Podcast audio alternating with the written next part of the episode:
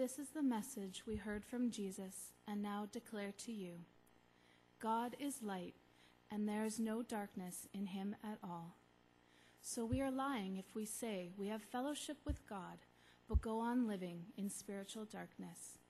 We are not practicing the truth. But if we are living in the light, as God is in the light, then we have fellowship with each other, and the blood of Jesus, his Son, cleanses us from all sin.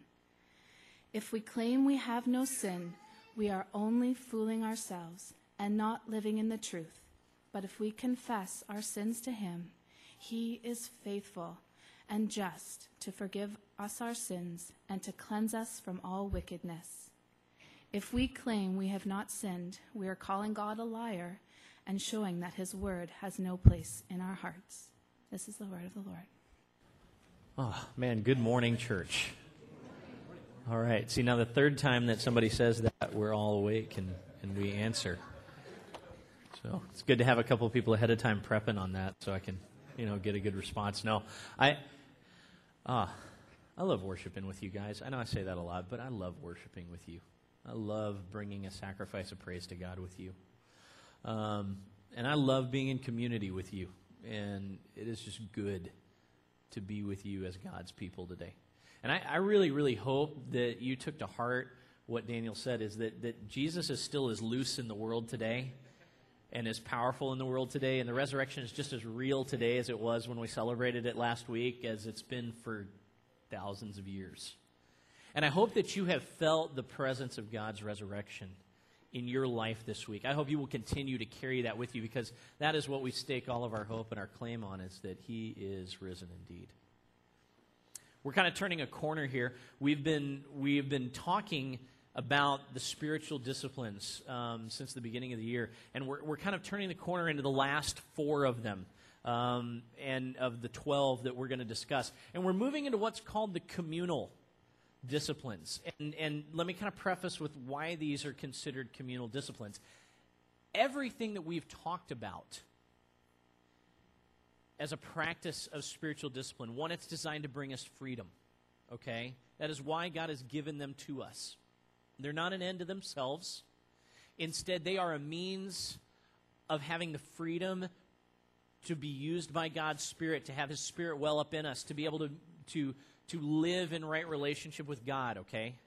So they're not, they're not little things that we're checking off to make sure that we're spiritual.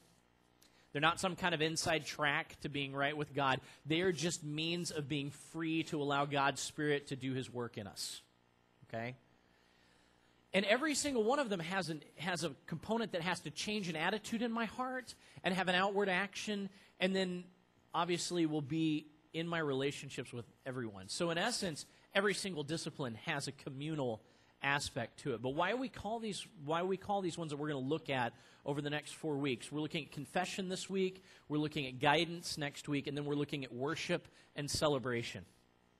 We get to end on a high note. Uh, but we're looking at these not just because they have a communal aspect to them, but they are the fundamental pieces of what a Christ like community is made up of. If you think about Jesus' relationship with his disciples, if you think about the church that we see at the beginning that is started in Acts, these things characterize them. That they are committed to telling the truth about who they are and who God is and what their relationship with Him is like. That they are committed to loving each other and working together to work out their salvation together. That they love to bring the sacrifice of praise to God and that they love to rejoice in the amazing life that God has given him. And it is that community that we see in Acts 2 and Acts 4 and all the way through the book of Acts that people just come in droves to come be a part of. Sometimes they don't even necessarily understand what all of the beliefs are. They get really, really confused on all the particulars. There are people that coming like going, okay, baptism, what's that? Uh, well, like God, I don't even know. I don't even necessarily know what the Scripture says. How can I unless somebody explains it to me? But what they are attracted to is the Christ-centered community where the power of the Holy Spirit has invaded people's lives and they are living in such a way that is undeniably different, that is undeniably powerful, that is undeniably focused on Christ. And so when we look at these disciplines, this is why we call them the communal disciplines because they are they give us the freedom to live with one another the way that God intended us to live. Uh, when I when I moved here, one of the many things that I needed to do in order to kind of make this transition from the states to living in Canada was I had to get a new driver's license. And I found out really quick that it is not the same to get a driver's license in a new country as it is to get a driver's license in a new state. I've done that a lot, okay? Um, I've had a driver's license in Colorado, Texas, Colorado again, Washington, and then Indiana. Basically, it goes through the same thing just about every time.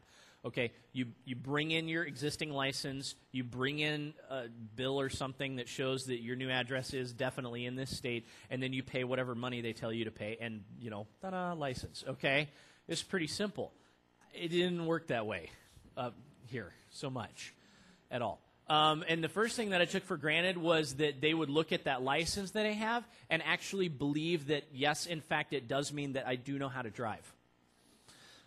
Um, I, it was really interesting. Like, I started having to request paperwork from Indiana and from Washington, and they, they actually almost wanted me to go all the way back past 2006, if you can believe that, and, and pick up paperwork from when I was in Colorado just to not even for insurance purposes, just to like prove that like I didn't need a novice license. And I'm like, this says CDL on it. I used to drive like church buses and dump trucks, man. So that's not there. That's here. You know, you know, you know, whatever, right? So I had to get all these like sealed documents, you know, from them in sealed envelopes, so I couldn't tamper with them and all kinds of cool stuff, right? The other thing that I found out is that they took for granted any of the information that was on the license, including the little thing that said he needs his glasses in order to drive.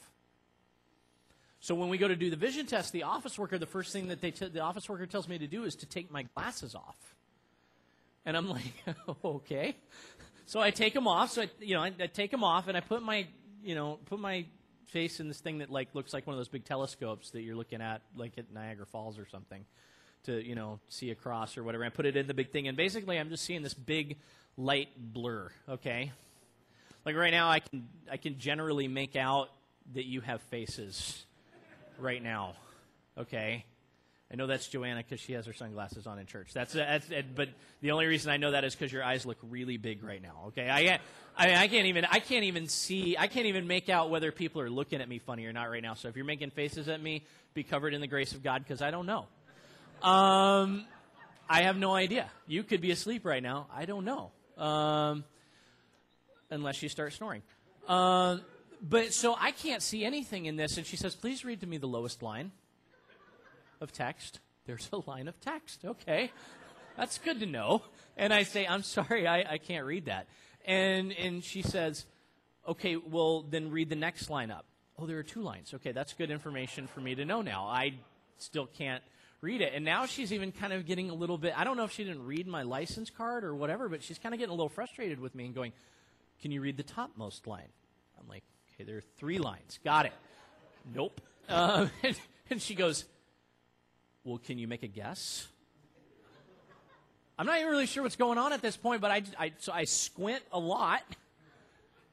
Nope.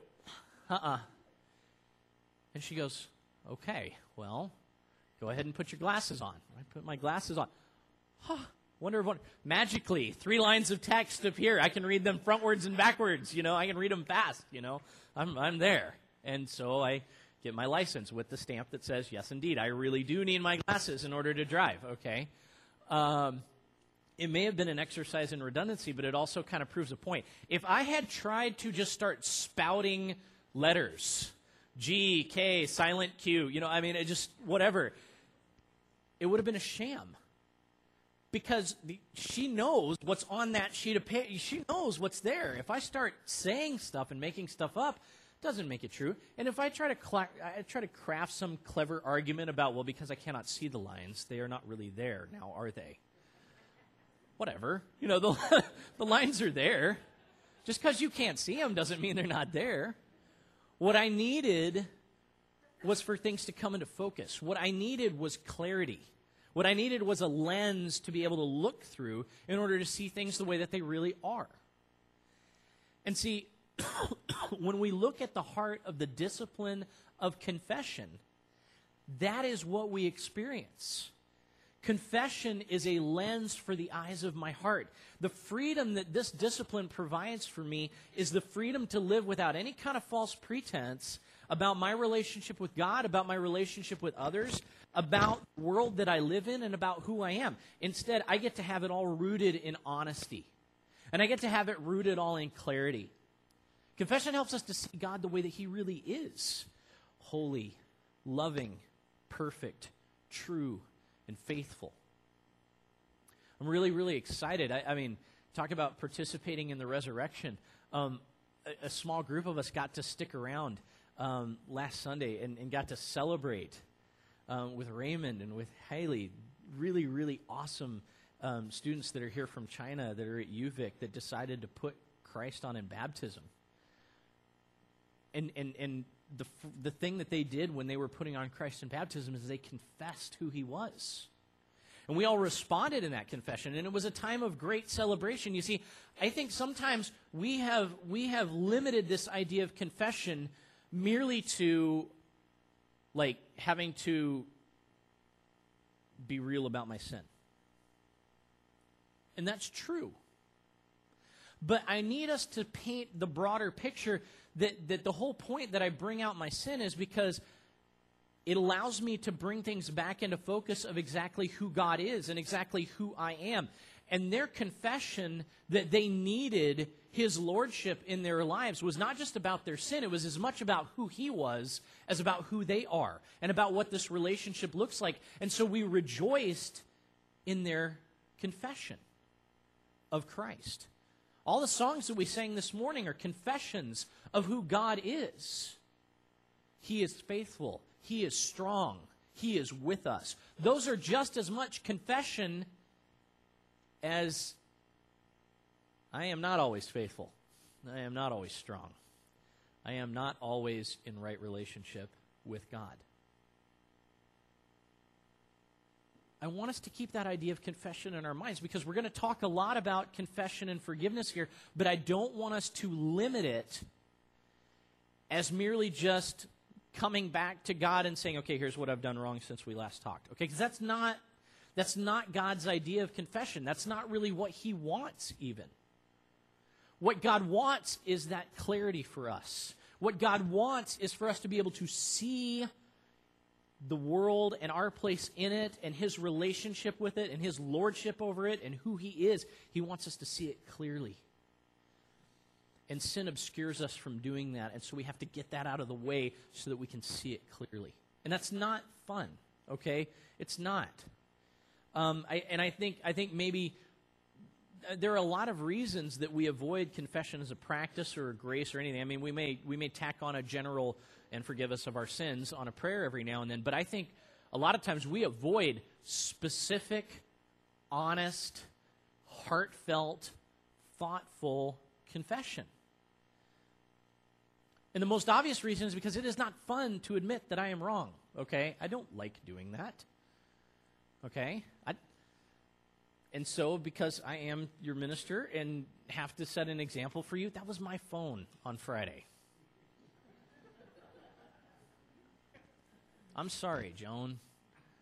I had it on mute. I don't know how the timer got set for an hour and 15 minutes, somehow randomly in my rear pocket to go off in the middle of the memorial, but it did. And my first thought was righteous indignation. Who has got their phone going off, and who is behind? I am in the sound booth. There is nobody behind me. Crud. Okay? I, I messed up. I'm sorry. I don't like having to admit that I'm wrong. I don't like having to admit that stuff. We don't like having to do that. But there is something that happens when we are willing to admit that we are wrong. And, and, and let me also just say, I don't like having to change attitudes and actions that I've become um, that I've really become focused on or, or that I've become attached to very much. And, and, and God kind of requires that with confession, too. Because if I'm just kind of taking my sin lightly and saying, yep, I messed up again, yep, I messed up again, yep, I messed up again, he's like, that's not really, it's not really confession because you're not really seeing this the way that I see it. You're not really seeing this through, through my eyes. You're not seeing it in clarity and in focus. And I want you to see it clearer. I think mostly our aversion to practicing confession is a lack of good understanding of why God wants us to do it. In our passage this morning in 1 John, we see him laying things out fairly clearly about our lives. John doesn't pull any punches. Um, by this time, I, you know, he's, he's kind of an old guy. He doesn't, he doesn't worry too much about sugarcoating the medicine or smoothing over the ruffled feathers. He's just going to tell it like it is, right? And, uh, and he just says it simply Do you say that you're living in fellowship with God's light, but your actions and attitudes are clouded with darkness? Okay, you're a liar. I hate it when he does that. Okay, I really do. Because he just, he doesn't leave me any wiggle room there, right? He doesn't say, oh, you're misguided, or oh, you need a little more, you know, you, just, you need a little, grow a little more in your faith. He's like, no, you're being a liar. Thanks. You know? And he says, But if our attitudes show a striving to walk in the light, then we become purified. Are you claiming that you're without sin? Rationalizing it? Are you ignoring it? Are you saying it doesn't matter? Are you treating it too lightly? Again, with the liar word. And yet, if we engage in the confession of being, in, being out of a relationship with God, He is faithful. He moves to restore that relationship through forgiveness, and He cleanses us from all impurity. It's pretty black and white as far as the apostle is concerned. We have a God who is faithful and who is ready to forgive, but we need the discipline of confession in order to live in and work out of that forgiveness. Forgiveness is the focus of confession, not the sin. It is the clarity that confession brings, not the dealing with the obscurity. That's the point of confession. God wants us to engage in confession because it brings us back to the heart of the cross. See, I think many of us are living in the notion that the cause of the cross was God's anger and disgust at our sin. Like, what am I going to do with these people? I cannot fix this any other way. I guess I will have to kill my son that he was just at his wits' end and said, Fine, fine, this will take care of it. I'm so disgusted, I can't live with this anymore. I'll take care of it on the cross. I don't know that we would actually say it in those harsh of terms, but sometimes I think we buy into that. And folks, I don't, I don't believe that that is the, the God that we celebrate. I mean, if God, if God really wanted to, if God was really just disgusted with sin and wanted to do away with the problem, he could have just finished what he started in Genesis 6, man. Don't save Noah. It's pretty simple. Just, you know, done. No more sin. No more humanity. It's easy. If it's rooted in his inability to exist with sin, then that's a really easy answer, and we don't have to have any of the rest of the story.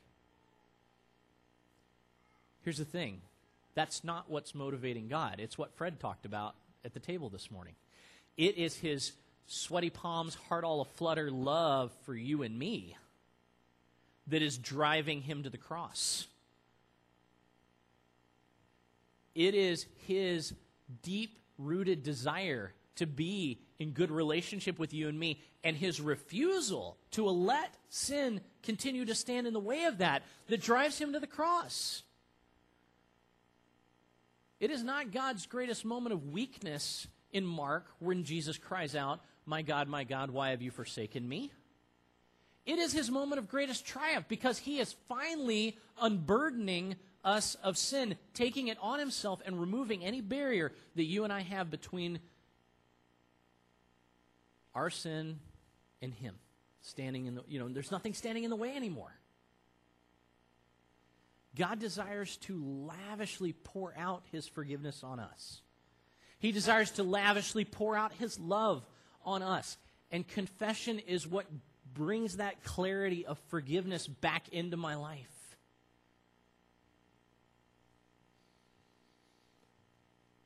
Paul writes it in 2 Corinthians 5:21, the one who had no sin was made to be sin for us.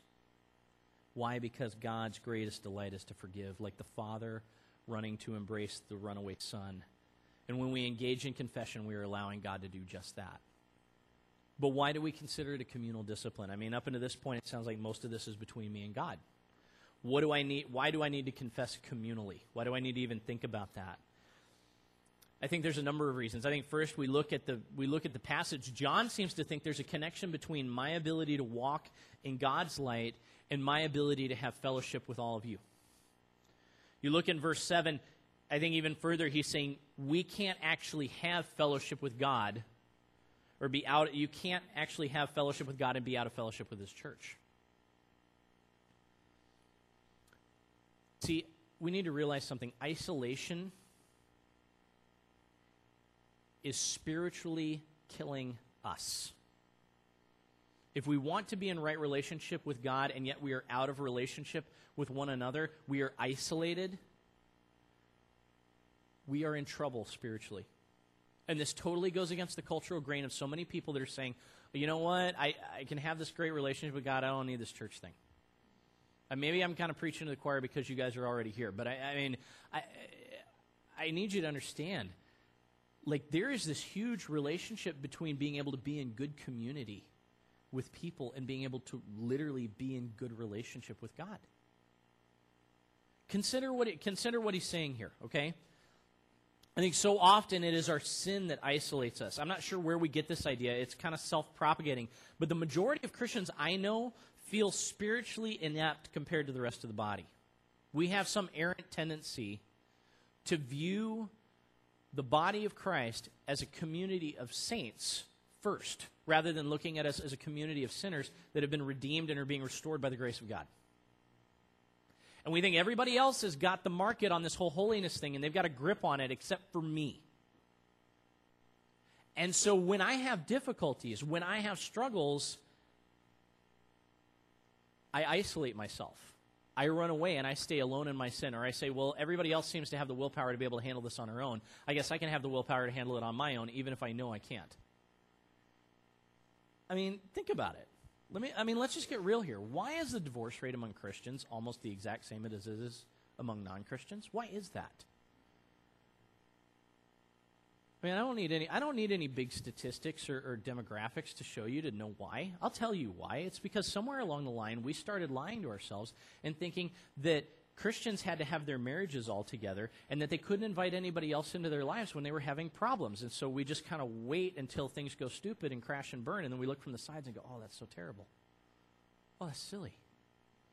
That's so silly when we've been given the resources of so many people that love us, that want to help us in our relationships with one another, They want to help us love each other as Christ loves us, right? And yet we don't take advantage of it. Why, according to which survey you look at, do 40 to 50% of Christian men struggle with pornography? And, all, and now it's getting to the point where it's almost 20% of Christian women. That's, that's nuts. Why is that? Because despite all the data, we still think that we're the only ones struggling with it. Isolation is killing the believers of Jesus. And John says when you, are, when you come into the community of light that is the church, you've got one of two choices. You can either be in fellowship, you can confess, you can be forgiven, you can live authentically and honestly with people, with your life, or you can take your sin and you can duck back out into the darkness. And get picked off one by one out in the darkness by yourself. Confession is God's way of allowing us to really throw aside any of the lies that we've built up in our heads about our relative sinfulness or righteousness and allow us to come as we are, all sinners made holy by the grace of God's forgiveness, and be able to live together the way God intended us to. And the Apostle James, the brother of Jesus, he was also really clear on this need for corporate confession and forgiveness. If you look at James chapter 5, verses 15 and 16, he says, If someone has sinned, in the prayer of faith he will be forgiven. So confess your sins to one another. Pray for each other that you may be healed. And we're not just talking about physical sickness here, we're talking about God's ability to restore sick souls, sick hearts, sick lives.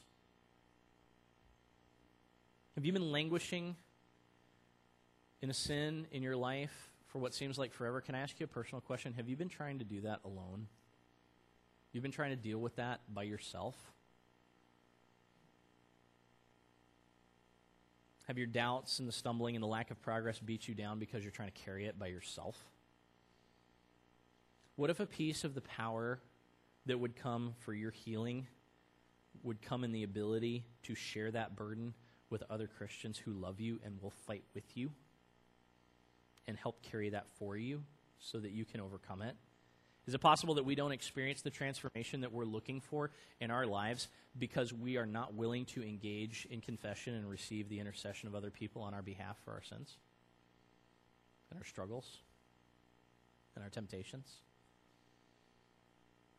I think we need that. I also think we need the accountability that confession with one another provides. I mean, it, Richard Foster in his book on this says it's the ultimate reality therapy because it takes away any sort of excuse, it takes away any sort of justification. It forces me to have a sober mind about my life, namely having an authentic examination of my conscience and having sorrow, genuine sorrow for my actions that are out of alignment with God, and a determination to change them. See, I know me. We were talking, I was talking about this a little bit with Mark this morning after class, and we, we talked about how, how God desires to transform our emotions and our feelings, right? And how difficult that is because our feelings often kind of lead the way. And they lead us into all kinds of things. And we let them we let them be horrible masters when they could just be good servants if they were in service to greater things. And we talked a lot about how Scripture can do that, but Mark was talking with me after. And he's like, that's why we need community so much. Because if I'm left alone, I will rationalize and justify any kind of sin. I will, I will, I will say it's perfectly normal for me to feel this way and need this thing and do that. And yet, if I have to be in confession and accountability with somebody that loves me enough, not just to support me, but loves me enough to tell me the truth when I need to hear it, when I'm lying to myself, right? It takes away, it, it, it eradicates any of those rationalizations. It makes me look at it. And then once they've lovingly called me out, they're also willing to fight with me in order to make the changes that need to be made. And, oh, church, we need that so bad.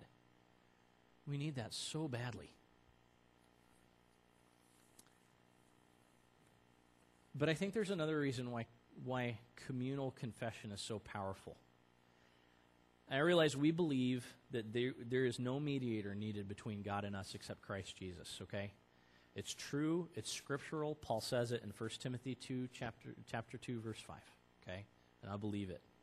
But Scripture also calls us a priesthood of believers in 1 Peter 1.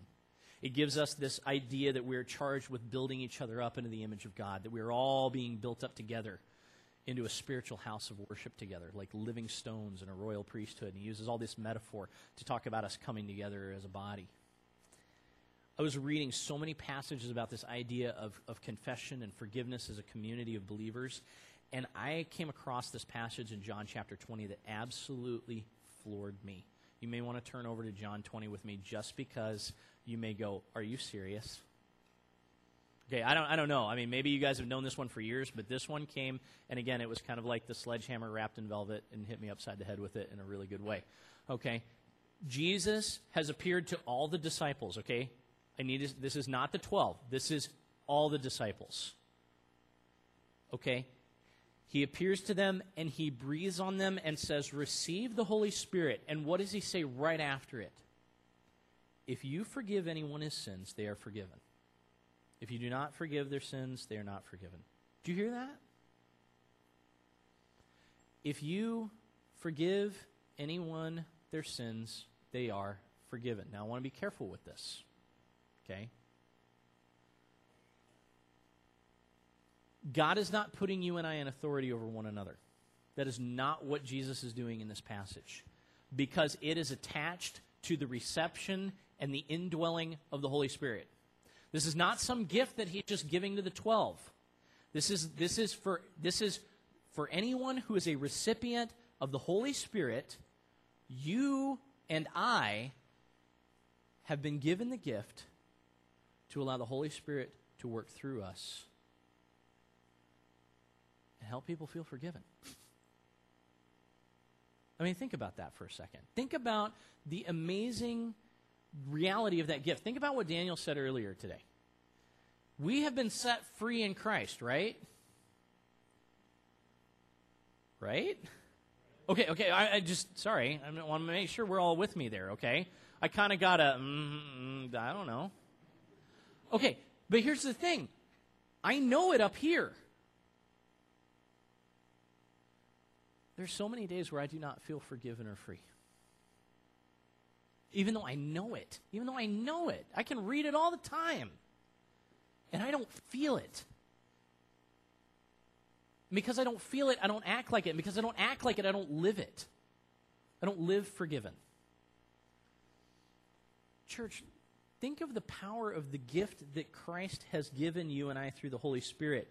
Okay, we have the ability to speak into one another's lives and make the reality of the forgiveness of Jesus really real in people's lives.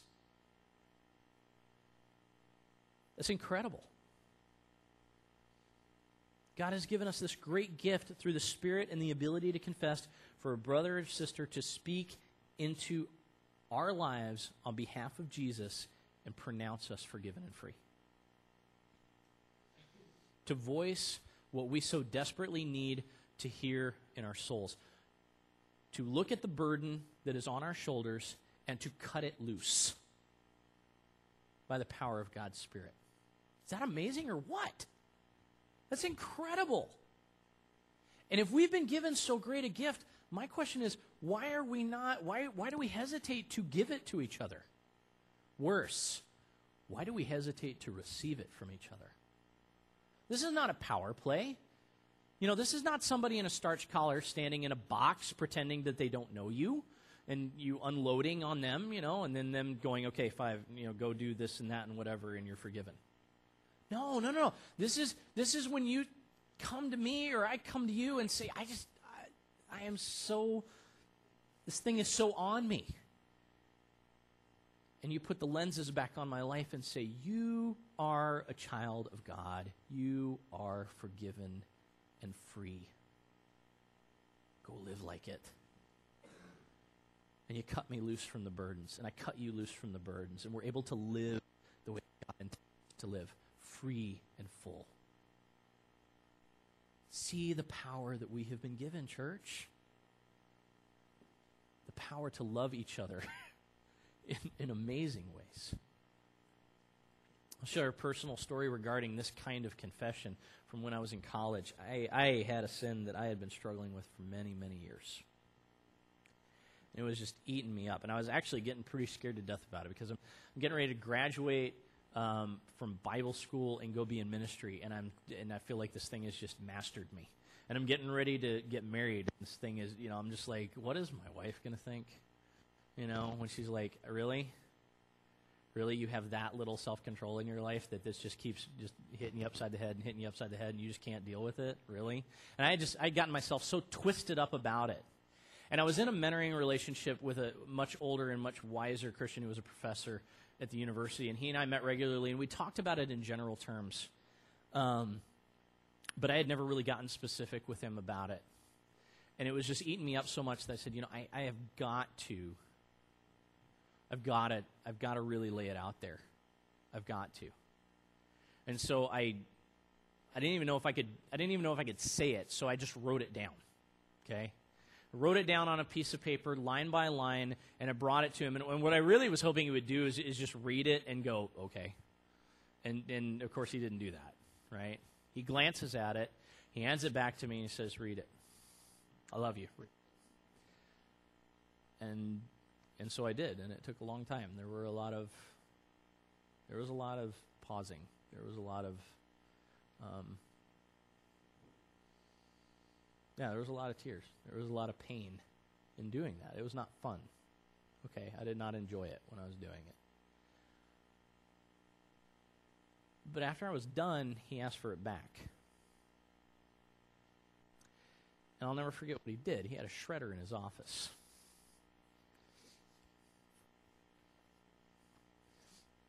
And he took he took this paper that I had had all of my confession on.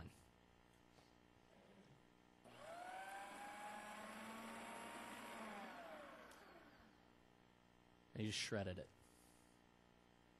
And what he said after that just stuck with me for the rest of my life about this sin. And it wasn't the last time I've had to confess this sin. It wasn't the last time I had to confess it to him about it, but it got a lot easier. He said, It's done. You've asked for forgiveness. It's done. You are free from that sin. You are forgiven by God, and that sin is gone. It's obliterated. It's been chewed up into a hundred tiny little pieces, and it's gone. So it can't be this big thing that's on your shoulders anymore because you've given it over. Let it stay in a hundred tiny pieces in the basket. Don't pick it up and take it with you. And all of my worry and all of my sorrow and all of my pain about that sin was also torn up into a hundred tiny little pieces, just like that paper in a shredder. And for the first time in a long time, I felt like I could change. I felt like I could rejoice in God again.